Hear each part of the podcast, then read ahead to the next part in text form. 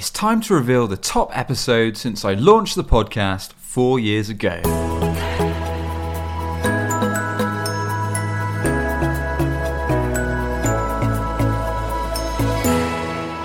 Hey, I'm Sam Dunning, host of the Top 10 B2B Marketing Podcast Business Growth Show.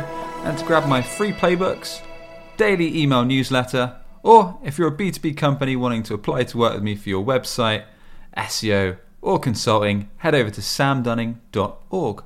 So it's mad to think that I started this podcast four years ago, and now there's thousands of B2B founders, marketing, and sales pros tuning in every week across the YouTube the audio podcast, and the LinkedIn Live. So, really want to say appreciate each and every one of you tuning in to both the solo episodes and the guest episodes. But without further ado, the top episode in terms of audio downloads and YouTube views, with almost 13k views on YouTube and growing each day, is Call to Close, a sales masterclass from Benjamin Dennehy, the UK's most hated sales trainer.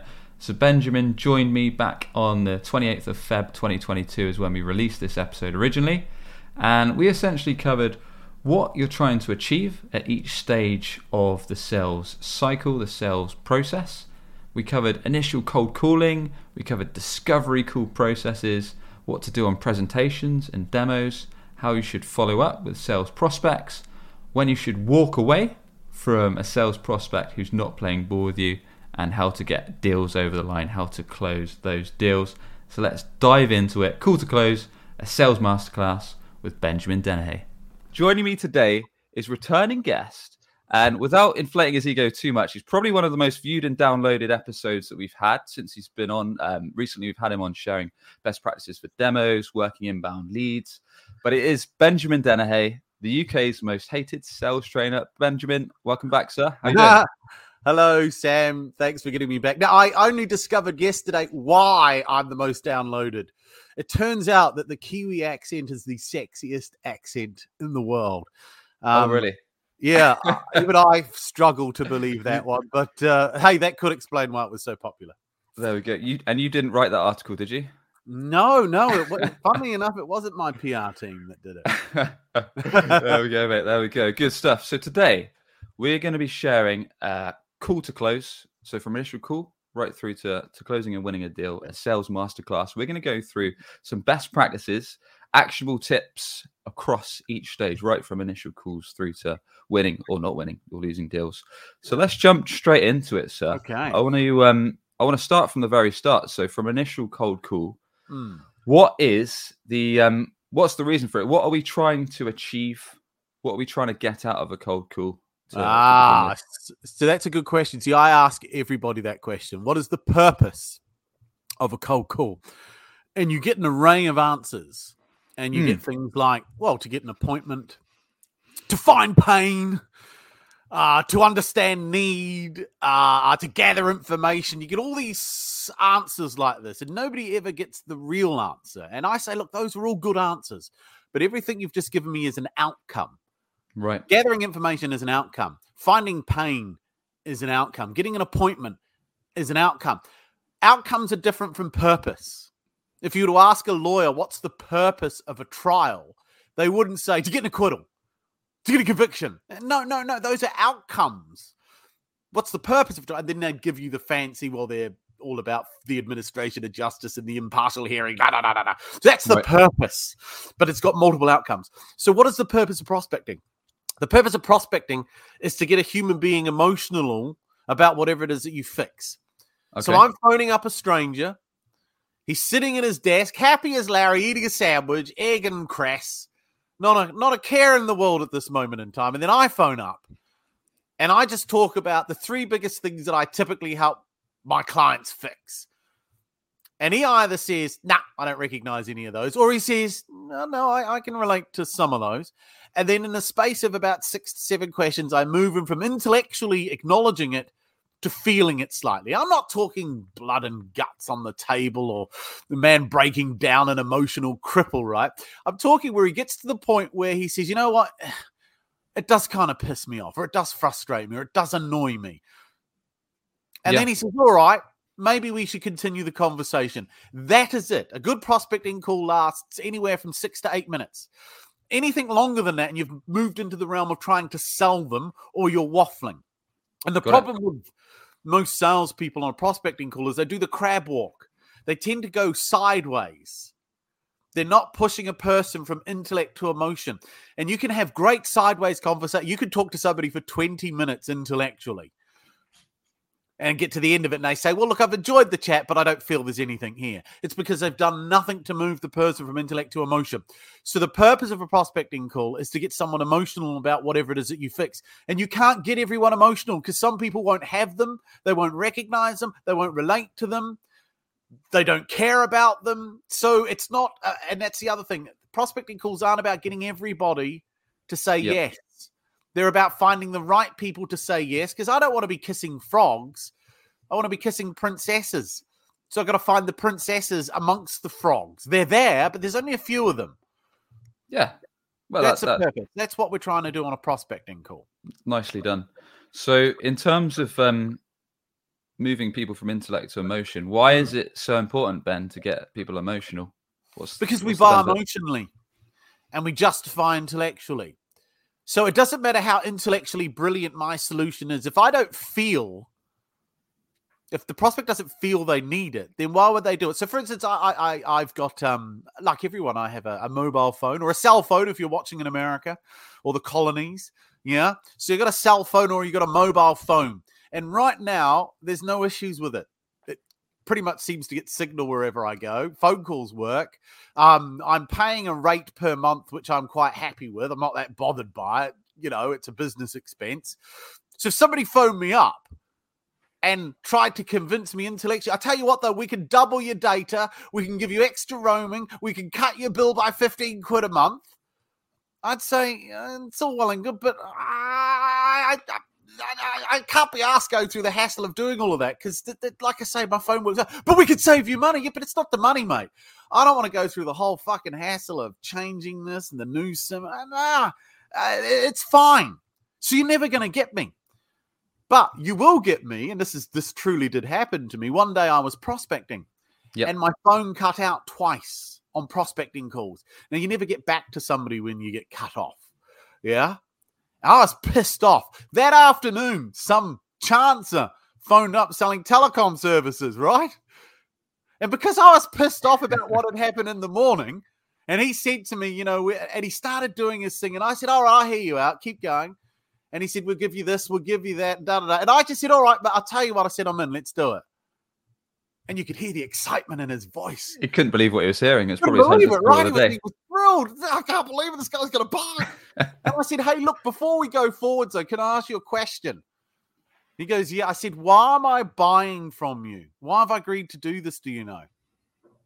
And he goes, Well, because, you know, we're going to double your data. Um, we're going to save you. I said, No, no, no. I said, Look, I have no idea if the service you're about to give me is going to be any better.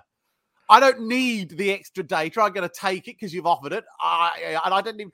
Do you know why I'm buying this? He goes, Why? I said, Spite. I said, Because as of today, Anger. whoever it was that was getting my monthly fee, they ain't getting my money. You could be equally as crap. I right now I don't care. I just don't want to give these pricks my money anymore because this morning I think they cost me money. So any other time they would have been given short, sharp shrift. Mhm. But he got me when I've been let down by whatever it was that he sold, and I, I was emotional, pissed off, annoyed. So that's why when you're prospecting, you're going to find that they're sitting there eating a sandwich. You've got to talk about what you fix. And then they suddenly say, Yeah, I do recognize it. Or, you know, we have that as an issue, or we've tried to fix that.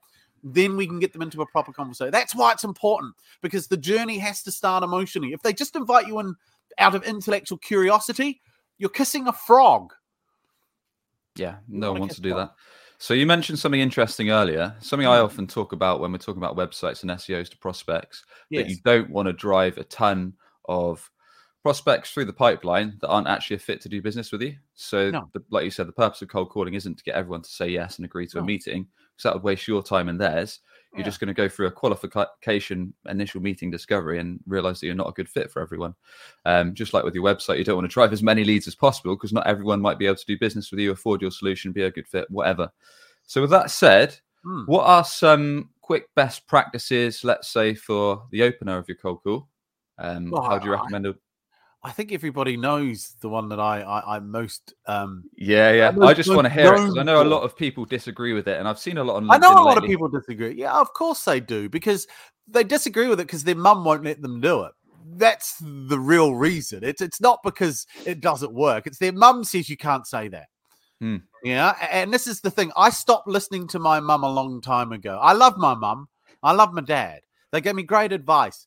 But when I realized that they were costing me a fortune because I was listening to all the rules they gave me as a kid that don't apply as a grown up, I realized how free I was. So the people that say they don't like it, it's because they don't know how to do it or they've done it really badly and it's bombed. Um, and it's like anything. Salesmen are actors. Sun's coming right and bright. Sorry, folks. It's just uh, it's just coming right. It's not I'm being ennobled or sainted or anything. It's uh, it's just the sun. It's- I can just see it. But um, what was I saying? Yeah, it's it's so the opening line I use, I've got several that I like to use, so I interchange them, and it all depends on you know what I'm calling on. But the one that I prefer is, and I again, this works predominantly on decision makers. This works on people in the C-suite, as they say. So I don't phone anyone below director level. If you're phoning below director level, you're wasting your time. Yes, occasionally some managers have the unilateral ability to spend money, but the word manage should tell you what they do. They don't make decisions. So phone at director level. And the thing about directors, these are tough people. They're confident people. They're assertive people. These are people that make decisions for a living. And they got to the top because they made good decisions. Sometimes they made bad decisions and they learned from them. So they're decision makers. They're autonomous and they're their own person and they have a very strong sense of concept and identity. So when you phone someone up like this, I want to deliberately poke them in a way that's going to make them react. And if you phone up a decision maker and you tell them to do something, their reaction is no. You don't tell me what to do. It's the human condition. We're rebellious by nature. We don't like to be told what to do. So when I phone up, the phone answers and I go, Hey, is that Sam? And you go, Yeah. You Sam, look, you are gonna hate me. This is actually a cold call. So do you want to hang up or let me have 30 seconds? And when you say to someone, Do you want to hang up? The reaction, most of the time, it's not 100% because you don't know what frame of mind or what's going on in that person's world when you phone them. But most of the time, 95% of the time, if you deliver that well with assertiveness and confidence at director level, you often get a bit of a chuckle. you know, you get, you know, yeah, no, no, no, go on then, you know, or oh, it depends what's it about. Yeah, yeah. So you get permission. They give you permission to talk to them. And then the other bit after that is I don't say, can I have? Or please, is it okay? I give them a command. I say, let me have. It's a command. So do you want to hang up or let me have? So I'm commanding them with the second bit. And it works on a psychological level because the instant reaction is no, don't want to hang up. Yeah. And then let me have 30 seconds. And then you'll get three answers. They'll laugh. Ha ha, quite like that. Go on then. Some will say, well, what's it about? Which is kind of a weird thing to say because you've just said, can I have 30 seconds to explain what it's about? So it's, it's, it's, it's, it's they don't know what to do here. They're caught up. They want to say no, but you've caught say, them. How much of this is because it's still very unusual to hear this type of cold call intro, and how much of it is weighted on the way you actually deliver and your The delivery is key. If you say, um, I'll, I'll be up front. This is um, this is a this is a cold call. Um, c- c- do you want to hang up or can I have thirty seconds?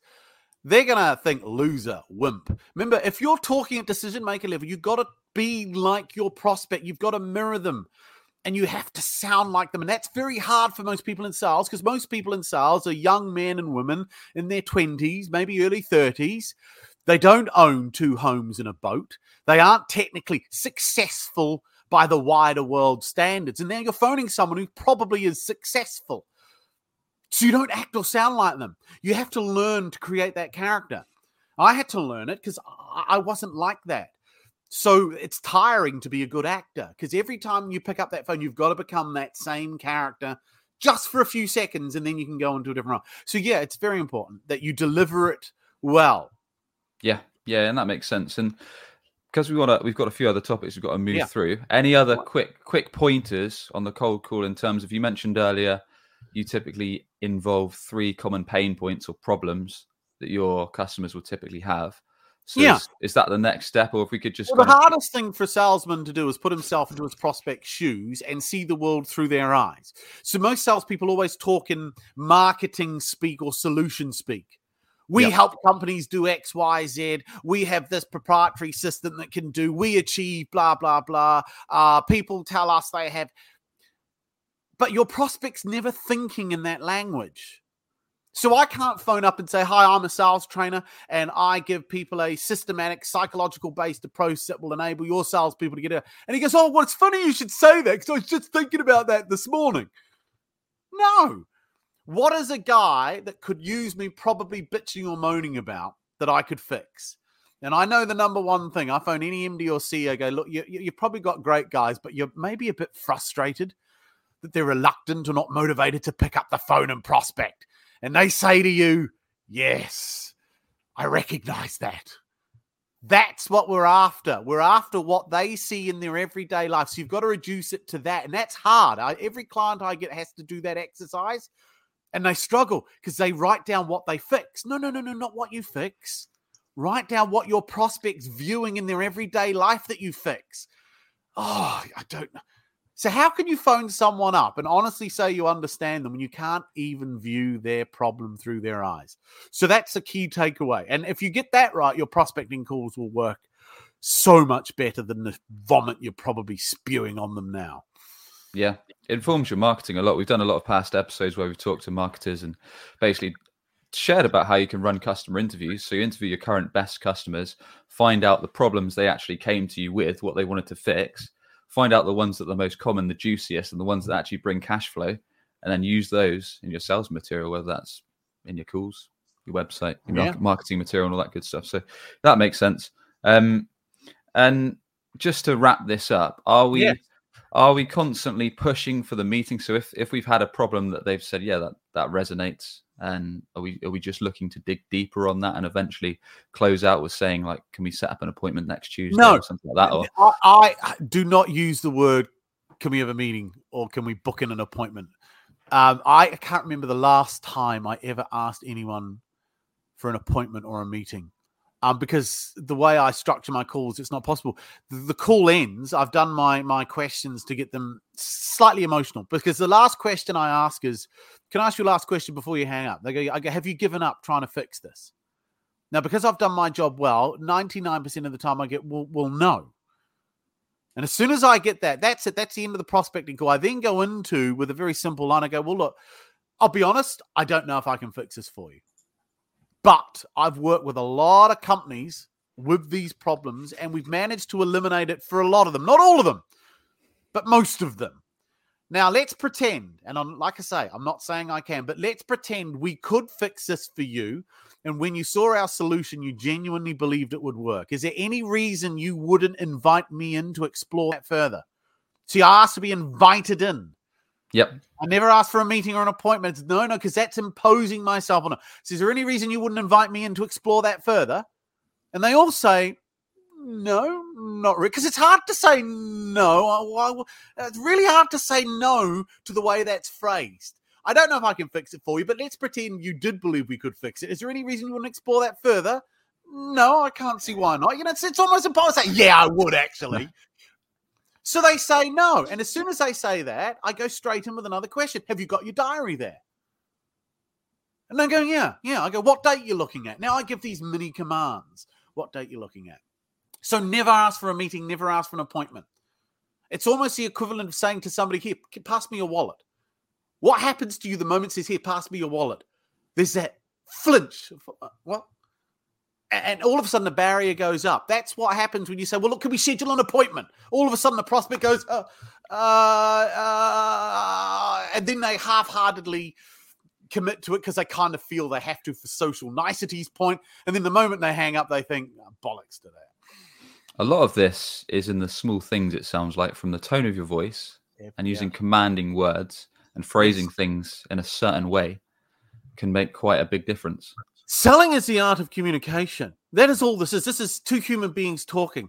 And my job is to make someone comfortable. If they're not comfortable, they won't move forwards with me. Salespeople don't realize how uncomfortable they make people. Yeah. They are shockers. And all you got to do is watch The Apprentice, which is currently on TV. If you want to see how the world views salespeople, that's it. So if you look, sound, or act like one of them, don't be surprised people think you're a complete tool. No disrespect to anyone on the show because I know it's purely made for TV and they're probably asked to be complete pricks. But you get my point. Good, good, cool. So that's cold calling in a nutshell. We've we've covered Yeah. some kind of basics of that.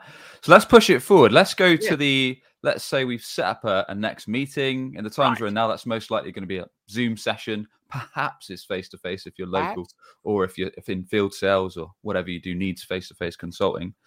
Let's talk about this appointment. Let's do it on the basis that we're selling something where perhaps we have cold call. We then set the appointment. The appointment is, let's say, a fact finding discovery session to determine if we can actually help this person with a project. And let's say it's a phase before we then go into a demo or a presentation call. Right. So let's So call it a this is- discovery session. I, I call this the sales meeting. Yeah, People love giving all these fancy terms. This is- Yeah. This is the sales meeting. This is the one meeting you've got to get right. You know, you, you spend all those hours phoning people. You finally got through to someone. They finally said, All right, maybe you got something. Let's have a chat. And then you go in and you ruin it with some sort of fact finding discovery call. No, this is the sale.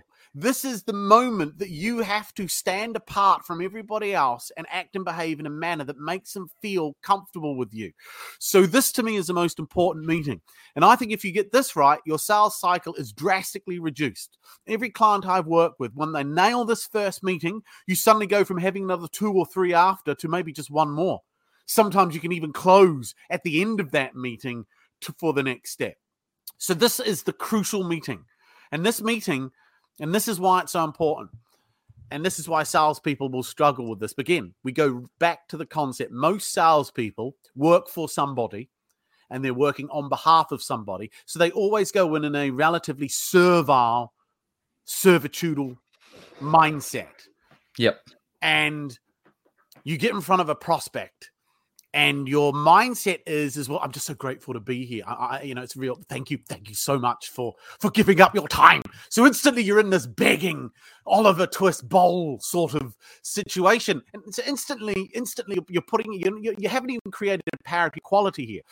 So the mindset of a of a salesman is very hard to develop but if you watch the owner of a company, some some are very good, but most people at the top, they're quite blasé in how they're approaching. Because this; they know because it's my business, I can walk away. I don't have to say yes to this. So they have a better self concept and self awareness, whereas people below them don't. So in this meeting, you need to. The mindset is very simple. I'm not here to demonstrate or convince to you why I can help you. And the reason I'm doing that is because I know what we do works. We've got an entire business dedicated to doing what we do, and it works. So the problem isn't I'm here to prove to you that this works. I'm here to figure out if you're someone that we should let buy from us. Because that is the problem salespeople don't have. They're always in there trying to get some to want to like them or convince them they need what they have. No, no, no, no. If you have problems we fix, if you accept you have problems we fix, and you can convince me you actually want to fix them, then we're going to be able to help you. So I'm not here to prove to you that we can help you. You need to convince me that you're someone we should work with. And that mindset fundamentally change how you act and behave. Now, you're not arrogant, you're not a twat. You do it in a way that makes people comfortable. But if you go into it with that mindset, I'm here to figure out if we should work with you because there are more reasons for you not to buy from me than there are to buy from me. We're going to figure out if any of those apply. And if we can't get over them, it's over. If we can get over them, then we'll move forwards. So that that that to me is a fundamental thing. You're there not to convince anyone that they need you. I know what we do works. The only thing you have over me, prospect, is choice. You get to choose who you give your money to. But other than that, that's all you have. Your money, I don't need it. We do well. We don't Yeah. need your money. We like your money, don't get me wrong, but we don't need your money. So that is the fundamental thing about this meeting. It's not about you convincing them why they should move forwards. It's getting them to convince you that you should move forwards with them. That mindset throws most people in sales because they, yeah, they can't do it. It's just no, I can't do that. No, no, no, no, no. I've just got to show up, throw up, and hope. yeah, that's it. I think I'm not sure if this is always the case, but certainly when I started in sales, I thought if I could get that first meeting, then it was my chance to say, "Look, I'm so thankful for the meeting. This is our company history. This is why we're so great. This is all the awards we've won, and this is why we're a great fit to help you." But in fact, like you say, what you work out is if you've done sales for more than a couple years, not everyone's a great fit to do to to work with you. Some might not have the money.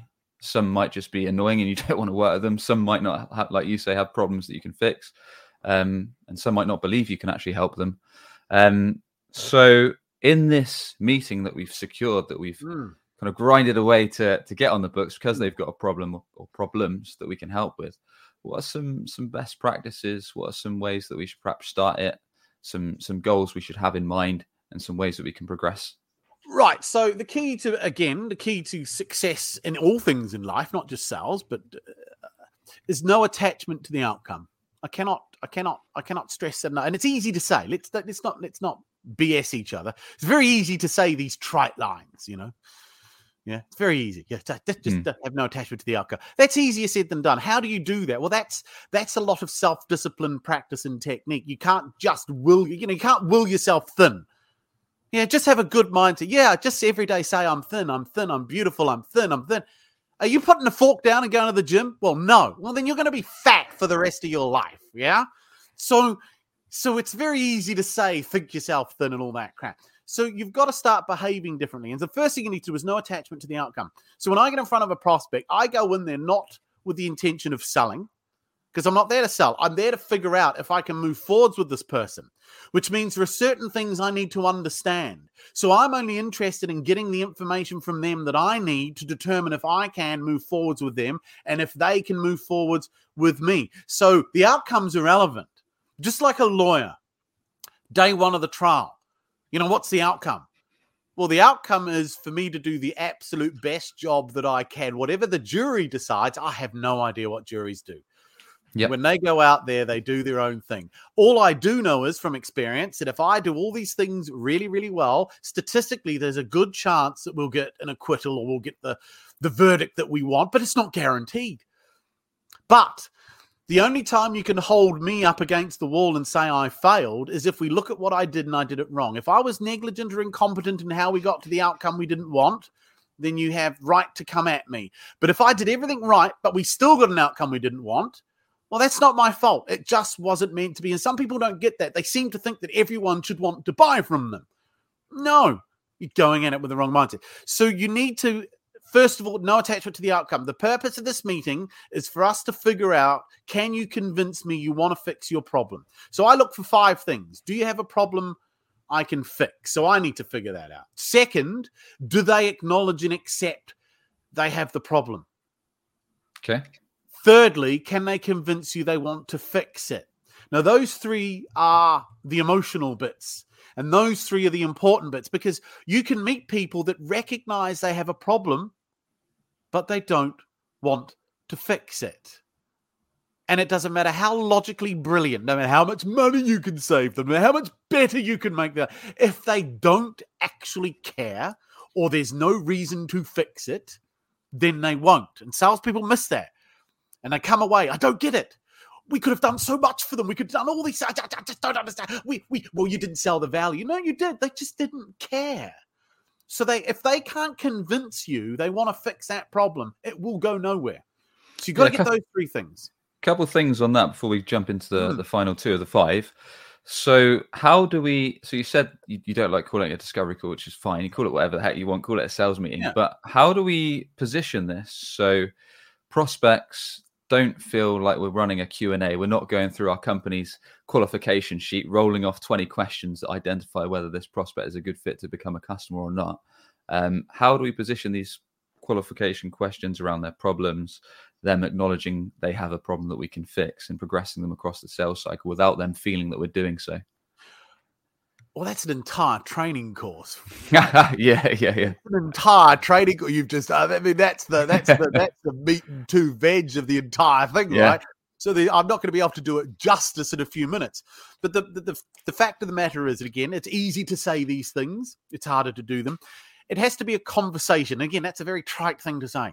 The problem is, is most salespeople have questions designed to elicit intellectual answers and designed to gather information that enable them to talk about them or their product. That's why they're bad. And they ask questions in a manner that can come across as a cross examination. Most salespeople, most human beings, it's not just limited to salespeople, most human beings are terrible at asking questions because we ask what's on our mind without filtering it and without thinking, how is this going to be received by the other person? And you've all been in a situation, a, a business or a personal situation where you've said something and then the other person says something back to you, and then you found yourself, yeah, but that's not what I meant. Well, whose fault is that? It's not the person's fault because obviously, how you communicated what you meant to communicate, you clearly didn't communicate it. So, selling is about the art of communicating. So, when you ask questions, First of all, you have to ask relevant questions that are designed to move people to emotion. And those questions aren't intellectual ones. So talk me through your current processes. No. That's that's a that's a pointless, mind-numbingly stupid. It has a place, but not at the beginning, not in the not at the sales meeting. It'll come out. What you want to do is ask questions designed. I call it the pub conversation.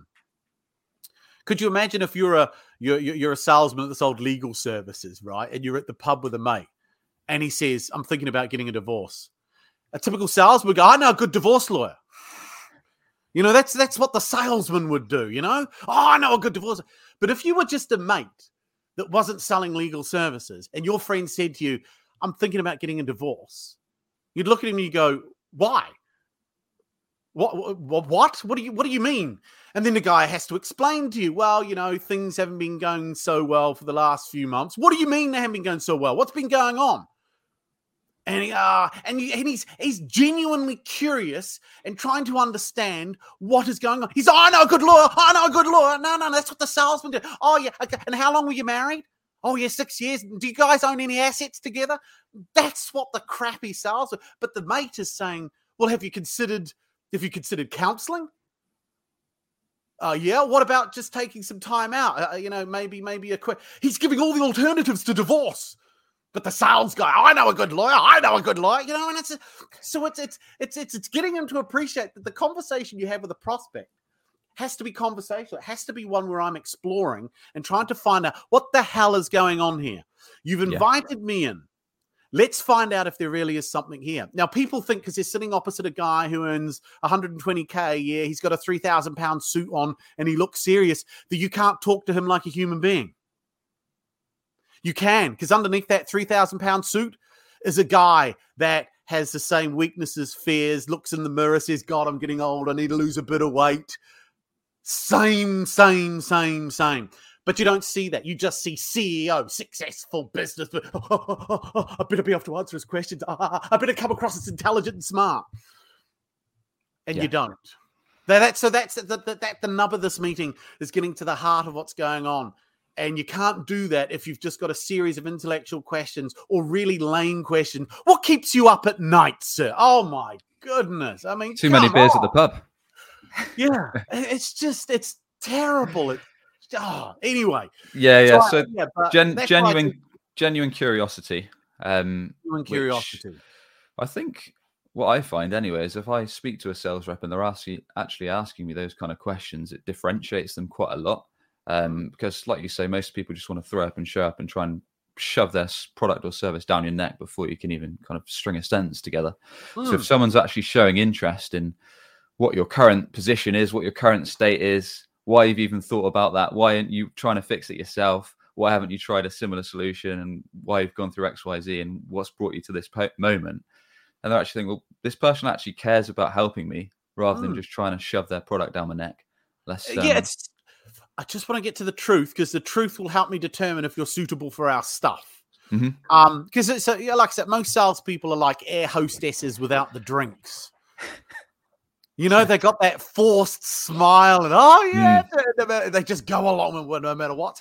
They just got to be polite and civil. That's what salespeople are like. You know, they're deferencing themselves to their prospect. Whereas I'm sitting in there and I'll talk to them like I've known them for 20 years. I won't be overly familiar. Hey, mate, how are you? You know, nothing like that.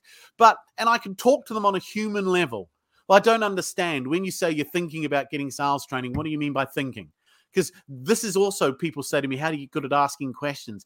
I don't have a list of pre scripted questions that I ask all my questions are based on everything the prospect's saying. And it's often I listen to their words because remember, this is all about communications.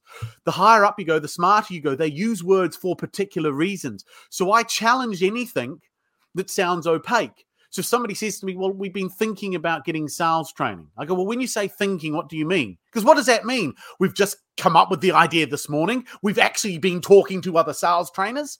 Uh, what does thinking mean? So then, then they say, Well, when I say thinking, it's been a conversation we've been having over the last few months. Why have you been having that conversation? Well, we've noticed a dip in our sales. Well, what's changed? In the last few months for the dip to happen? Well, that's it. We don't know. Well, when you asked your sales guys why are they not performing, what did they say? Well, I've not asked them that. Why did you not ask them that? So this is how that. So every question I ask is predicated on what they've said. That's why people don't get upset, or that's why people don't stop me asking questions because I'm not cross examining them. I'm actually just responding to what they've said. Yeah. Yeah. yeah. That's skill. And that's a very hard skill to master because to get good at it, you've got to have a lot of terrible, terrible sales meetings. And I have. I yeah. have. Getting, getting to the heart of the issue. Heart so, of the issue. How, I guess, two two ways to almost wrap this up before we mm. talk about the last five points. How what happens if you've had a, a, bit of a chat, you've gone through some of these points, you've dug a bit deeper, yeah. and you realize that this prospect is not someone that you can help? How should we close that out? And on the flip side, how do we then, if we think we can help them, convince, or how do we t- tell them to tell us that they believe that we can help them? Ah, Well, two. Well, if you get to the end of it and you conclude you can't help them, it's easy. You just tell them. I'll be honest, I can't help you. Do you know the reaction you get? Do you know how hard it is to get people not to work with you when you tell them you can't work with them? It, it, it blows my mind. Look, I can't help you because then they look at you like a child. It's like, why? you go, well, look, it's because, and then you give them your, and some will say, yeah, yeah, yeah, but we can overcome. They'll actually start fighting with you. But if you really don't want to work with them, you just plant your feet. Now, the other scenario, you want to work with them. You know you can help them. Now, I would have done a lot of stuff at the beginning. See, salespeople leave the hard stuff normally to the end. I've already got them to agree at the beginning of the meeting that what happens next is what happens next. That's very important to do. And we haven't discussed it and we won't. So when I get to the end of the meeting, I never ask for anything. All I say, I wrap up all my meetings the same way. And I know when I've got to the point because I've been doing this long enough and I know my prospects and I know my world inside out. When I get to the end, when I get to the point where I know it's appropriate, I always look at my watch. I don't wear a watch. It's all acting. You sort of look at your wrist because that's the motion for time because body language is what we read. So I look, I go, look, you know what? I'm conscious of time. We've been doing this for about just over an hour now. Look, we're going to have to wrap this up. Can I ask you a question? Yeah, sure. Based on the questions I've asked and the answers I've given you during this meeting, do you believe I can help you?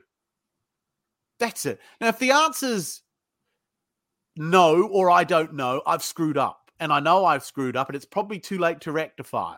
So then, for me personally, I will leave that meeting and go back over it in my head and go, where did I go wrong? What did I not do? And I'll fix it. But if they say yes, I go, do you mind if I ask why?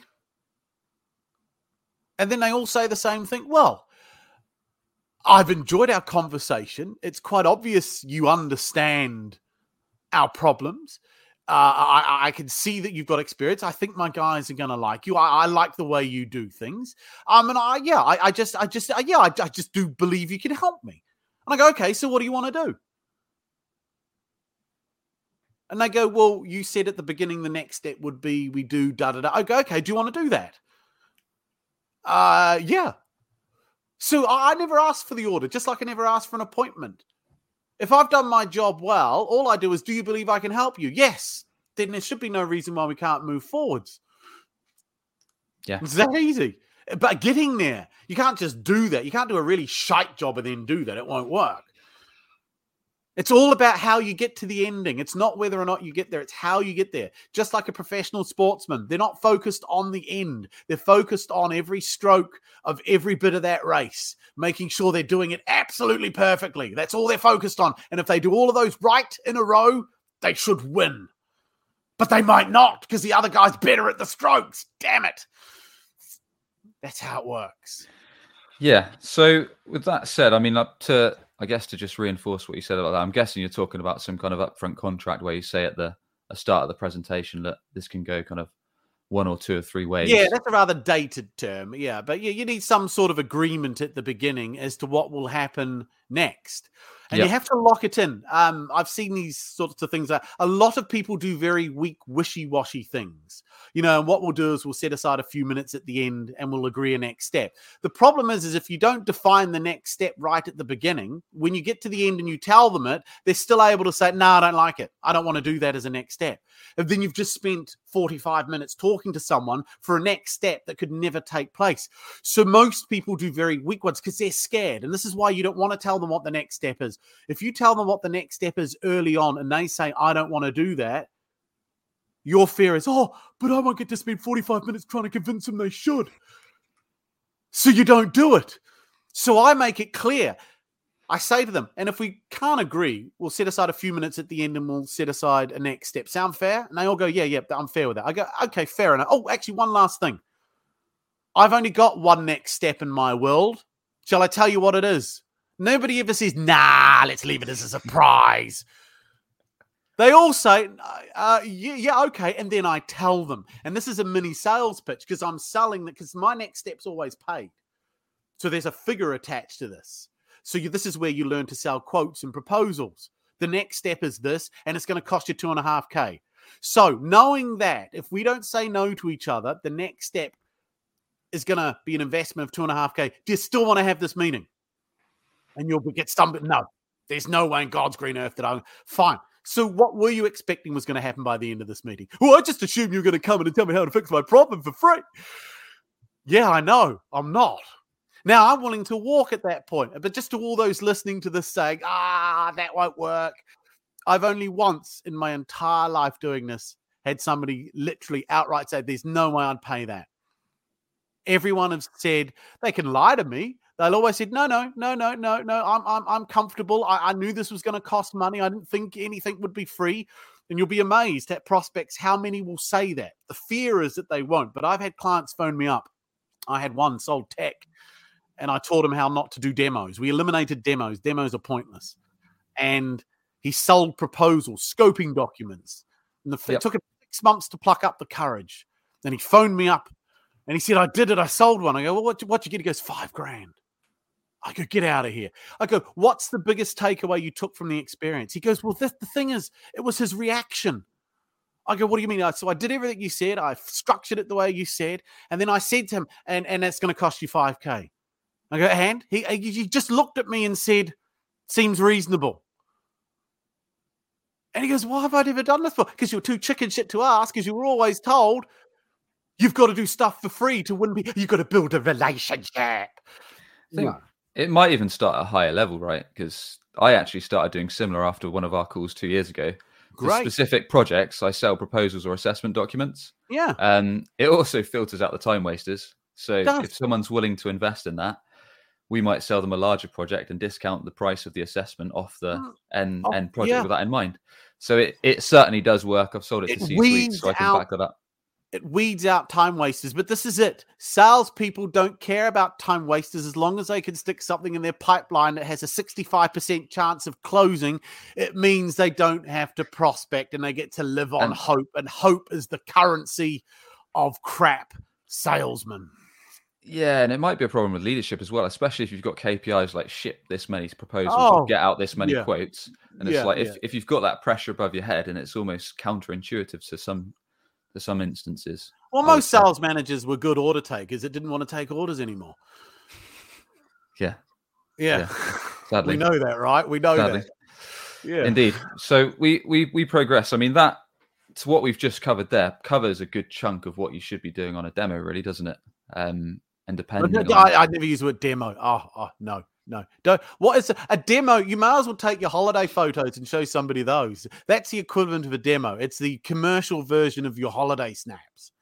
Yeah. And people say, well, we got to do demos. What you do if you tell someone, can we phone you and do a demo? Stop doing it. No, the next step would be for us to figure out whether or not we can move forwards. During that process, we may be able to show you some of the system to, to feed off, but we may not get there. Mm. That's what you need to start doing. But if you say, "Can we have?" I saw some guy on a YouTube channel saying uh, uh, he asked for 18 minutes so that they can do a demo to prove to you. So what the what? They go away, you know. Uh, 18 minutes for me to talk at you about why I'm so brilliant. That's why I love salespeople. They're forward thinkers. They created Instagram long before it existed. Yeah, see, sales meaning Instagram for sales folk. Yeah, it's just where you get to be narcissistic and self loving. Yeah, Instagram just uh, gave it to the world. Mm. Mm. So do you think? I mean, this would this would vary vary massively depending on the, I guess, the sales cycle of the product, Mm. perhaps piece of tech, whatever it is you're selling. Do you think that we should try and link that all into that one call there? So what I'm saying, it's like there are there are challenges. I mean, Yeah. uh, you've got enterprise sales, and obviously enterprise sales are selling massive bits of kit. There's variety of different stakeholders that have to be involved, and obviously that's not a one or two call close. But the the primary function of a salesman is to always be in control. And you have to design and so, so every meeting can always end with a clearly agreed next step and consequences if nothing happens. The problem is that salespeople are scared to get commitments from from from prospect. They're scared that if they ask them for a commitment, that the the prospect will walk. And I would rather they walk than be strung along for six months only to get to the end to realize that the CEO hadn't even been told that this project was being considered. And the moment he heard about it, he said no. yeah, yeah, yeah. So I want to I want to wrap this this episode today up with two Yes. things: follow ups and knowing when to walk away from a prospect, potential customer. They the two might be linked. So, I mean, based on what up- you're so following up someone you've met. Yeah, let's say a sales follow up. So perhaps let's give the instance that maybe we maybe we cocked up. Let's say Okay. let's say we we had a we we've arranged a meeting, we've gone through it, or maybe we got strung along. Um, maybe we we did a meeting. One of the founders of the company was there. It all went well. We identified they had a problem we could fix. Um, they agreed Yeah. that we we did. We shared pricing. We shared all the good stuff. What the next steps are. And they said that all sounds great, but I need to speak to my co-founder And then they Let's- ghost you. let's reconnect next week. Yeah, yeah, yeah, yeah, yeah. Crickets, silence. Hay hay bells are going through. You're you're crying because that was the ten grand you needed to hit quota. Okay, so this is what you got to do. And again, this takes courage to do because you're going to be scared to do it. And your mum's going to be saying, You can't say that. You can't ask these questions. Well, you can because I do it all the time and no one ever gets upset because I always operate in a world of reality and logic. So if that should happen to me, it doesn't happen much. But if, if, if I get to the point where they actually say, they actually get to the point and they say, uh, You know what, Benjamin, I, I, I- I don't want to give a no, but I don't want to give a yes. I honestly, this is not a fob off. They do all this drama and acting around this, right? It's not a fob off, Benjamin. Um, I, I do need to go and blah blah blah blah blah. I go, fair enough. Okay, so why don't we agree this? Why don't you reach out to me next week? And they go, fine. I go, okay, so what day can I expect to hear from you by next week? And they go, you'll hear from me by Friday. I go, what time Friday? And they go, end of play. I go, is that four, five o'clock? Five o'clock. Okay. So let's agree this then. If I haven't heard from you at five o'clock by Friday, what do I do? Do I chase you or just assume it's over? They all say, Oh, chase me. I go, fair enough. How many times? And they go, just once. You just have to do it the once. They go, but I promise you, I will get back to you. Now, I don't believe prospects are lying to you at that moment when they say, I promise I'll get back to you, because I do believe in the moment they actually genuinely mean it. The reality is, though, once they leave and they get caught up in their world and their lives and everything going on, you are the last person. And because you're a salesman, you don't have to keep a commitment to a salesman. So you just literally, I, I call salesmen a Pooh sticks. For those of you watching, don't know what a Pooh stick is. A Pooh stick, you, you would have done this as a child. You know, you stand on a bridge with a stick and you throw the stick in and then you run to the other side and you race it. Well, we're Pooh sticks because once we leave, they just chuck us into that river and we just drift off into endless time, right? Never to be thought of again. So I say, How many times? And they go, No, I promise you. I go, No, I appreciate that. I go, Can I be upfront with you? I know the whirlwind of life can take over and you may genuinely not get back to me. So why don't we agree this? If I don't hear from you, I'll phone you. If I get you, you can give me your answer. If I don't get you, I'll leave you a message and it's up to you to call me back. And if you don't call me back, I'll just assume it's over. How does that sound? No, yeah, yeah, that's fine. I, am fine with it. So I now know come five o'clock Friday, if I haven't heard from them, I just make my call. I get their voicemail, say, hey, Sam, it's Benjamin just as as agreed, didn't get your call. This is the message. If you still want to move this forwards, reach out. But otherwise, I'm going to assume you've managed to fix your problem. All the best. Bye. That, that two things happen. You never hear from them, or they phone you back. Yeah. So essentially, very, very what we're saying is we agree. We really drill down because that is something you hear in sales so much, isn't it? Yeah. Like you uh don't no matter what it is, there's there's oftentimes even if you've said even if you ask like who's involved in the process, every now and then surprises do come along, or people yeah. don't perhaps share all the information that you needed. Yeah, no, and like you say, they might say we need to get someone else involved, or we're actually speaking to another vendor, and we'll, we'll let you know next Friday. So what you're saying is really drill down and say, well, what time yeah. next Friday? Okay. There's an irony with salespeople because they'll spend 30 minutes trying to convince you to use them. But the one moment they need to have a pair of balls and actually be a little bit pushy is the bit yeah. we've just done. And then they wimp out because oh, oh, oh, the little kids, I don't know what to accept them. I think it's gone really well. I don't, I don't, don't want to scare them off. No, this is the moment to look, look, buddy. My, I'm not saying this, so just for the record, this is what I'm thinking. Look, buddy, my time's just as important. If you don't want to tell me no, I'm just going to by default assume it's a no, and I know you don't have to tell me no because I'm a salesman and you owe me nothing once this meeting is over. I know that. So unless we agree you owe me something and the consequences of not going through with it, then I can't blame you for being treated like crap. If you get treated like crap as a salesman, it's your fault because you let it happen. Stop letting it happen. Grow a pair. Yeah. Yeah, or yeah. transition. I don't know what it is. okay, we won't get into that just now. But um, with that said, does that mean we need to have, have completely ditched because we're getting that agreement on whether they'll um, on what time we should call back if they don't respond to the call if they don't answer it we're basically saying look we're we're going to close your account that that's it as far as we're concerned unless you get back to me or unless you answer that call. Does that mean there's no need for email follow-up? Have you been eaten by an alien? Have you given no, up on no, the no, project? so again again i'm not a complete numpty because uh, you see i'll tell you a true story and this is, this is this is because life is funny. You don't know what happens to a human being once you've left. And i, I had that happen um, the guy said, "Look, leave it with me. I'll be in touch next week." He didn't get in touch. I I did what I agreed. Okay. And I heard nothing. Okay. Right. So about three weeks later, I always do a nice like, "Hey, Brian, I never did get that call. I can only assume you actually managed to solve this problem elsewhere. I'm going to close the file on this now for good, but I wish you every success." And this guy got back to me, and he said, "Benjamin, really, really, really, very sorry. Um, I've actually been out of action for the last couple of months. I was in an accident that involved the death of a child. Bloody hell. You know, and it's like you see, so I can't, that's why I never get angry with prospects if they don't get back because you have no idea what's going on in their life. You have no right to get angry with them. But if you agreed with them that you're going to end it if you don't hear from them, then you walk away. Follow up in a few weeks with a look, I haven't heard from you. Obviously, you've managed to fix your problem. I'm going to close the file on this. And again, if you send that close the file, it's a lovely little phrase. I'm going to close the file on this. You get two responses again. You get nothing, which means it's definitely dead.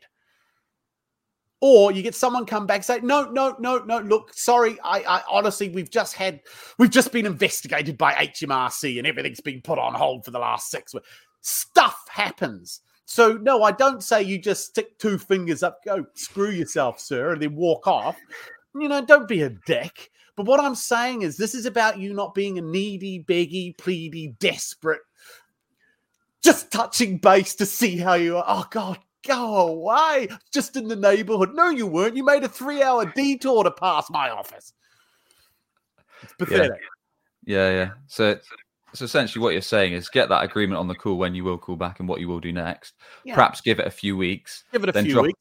Drop an email like that. See Drop if they, email. I'm see going to if they bite. now. Yeah. yeah. If not, leave it. What What are your thoughts? Just to wrap up on the Chris Chris Voss email. I don't know if you've heard it, where you basically just No, put- no. Well, I, I read his book, but what's the Chris Voss email? Is this Great a new book. thing? Yeah, well, I don't. I don't think it's new. He does talk about it in his book. Um, Josh Braun and him have talked about it as well. You basically put. I think the subject line is just their name, and then you Yeah. you literally put like Steve. Have you given up on? I don't know, trying to increase leads from your website, whatever that problem pain Yeah, point yeah, was that you discussed, going, and that's it. That's literally the email. Have you given up on problem we discussed? And Well, it's, I, I suppose what I say is in a similar fashion, just slightly different. It's, it's, it's prompting the same reaction from them. It's to get them to say no in their head. That's all Mm. you're doing. So I say, look, I get the, I, I get the, I'm going to close the file on this by saying that this voice. Oh no, no, don't do that. Yeah, same thing. So you're just trying to get them to say no. It's all about going, going for no. And uh, there are books written. In fact, there's a book called "Going for No." It's a very easy thing to say but most people don't do it. And this is this is why I love salespeople. They love reading books. They just don't do anything in them. yeah, yeah, awesome. Well, I think we've wrapped up quite nicely. Is there Yeah. anything else that you want to finalize on, Benjamin? Have we covered pretty much everything? Uh, the, the simple rule is this: you're your own worst enemy in sales, and you need to figure out why you're doing what you're doing. Why do you feel a certain way when a prospect says or does something? Why do you let things keep happening to you? Yeah. Uh, it's it's it's not the prospect's fault. Prospects can't fail at being prospects. There's no way they can behave that is off the charts, that is beyond the pale. They're allowed to behave. And the fact that it should ever surprise or shock you means you lack any sense of ability to learn from your experiences. Because there is nothing a prospect can say or do that should ever shock you. It's predictable. You could write it on a piece of paper. Very rarely. So if anything's happening to you, it's your fault. So stop blaming the lead. Stop blaming the data. Stop blaming the recession or COVID or Brexit. Look in the mirror and say, why am I so shit at selling? And then figure it out and then change. There you go. Benjamin, always a pleasure. Never a chore, Oh, sir. Thanks for coming thank back. you. I think you're the first person to be on four times, I believe it is now. Three or four. Four? Did you say four times? I think you've been on four times. Oh, no way. It's, it's three or four, so that, that's that's the first milestone for that. So congrats. And with that said, sir, please do tell us more about how everyone tuning in can learn from you, connect with you, and anything you want to promote. Ah, yeah. So easy to find me on LinkedIn. That's where I pretty much hang out most of the time. Um, my website, uh, UK's with an S, UK's most hated salestrainer.com. Um, and I'm running a couple of boot camps next month. They're currently just over half full. Got a questioning strategies boot camp. And we touched on a bit of that today. And I've also got a telephone prospecting boot camp. They're also on the website. Um, and if you've watched to the end, and if you decide you want to do one of my boot camps, if you enter the word Dunning, D U N N I N G, Dunning, it's the Sam Dunning discount. If you put that in at the um, checkout, I'll give you, I don't know, 150 quid off whichever boot camp you book on. But these are for the March one. So Dunning, D U N N I N G, in the um, checkout where it says apply your code. But if you don't, tough. Got to pay the full rate. There you go. It's a deal. It's a steal. It's the bargain of the century. It is. Benjamin, thanks once again. We'll put all those, we'll put your link to your website over in the show notes at businessgrowth.marketing. And with that, I want to thank you once again, sir. Thank you for having me on. It's been a pleasure, Sam. And there we have it. Although this episode is very much sales focused, I like to think there's a bit of something in there for everyone. We've had Benjamin on several times over the years, talking all different angles of the sales process. But as you know, especially in B2B, sales calls, discovery calls, prospecting calls, cold outreach can be super effective for founders and marketing to know what messaging resonates, what your prospects' juicy bleeding neck problems are so you can attack those directly with your outreach, your marketing messaging, your website copy, and much, much more. So, really did enjoy this episode with Benjamin and hope you did too. A big thank you to Benjamin Dennehy for being the top guest of the four years we've been recording the show so far. A massive thank you to you for tuning in to this episode.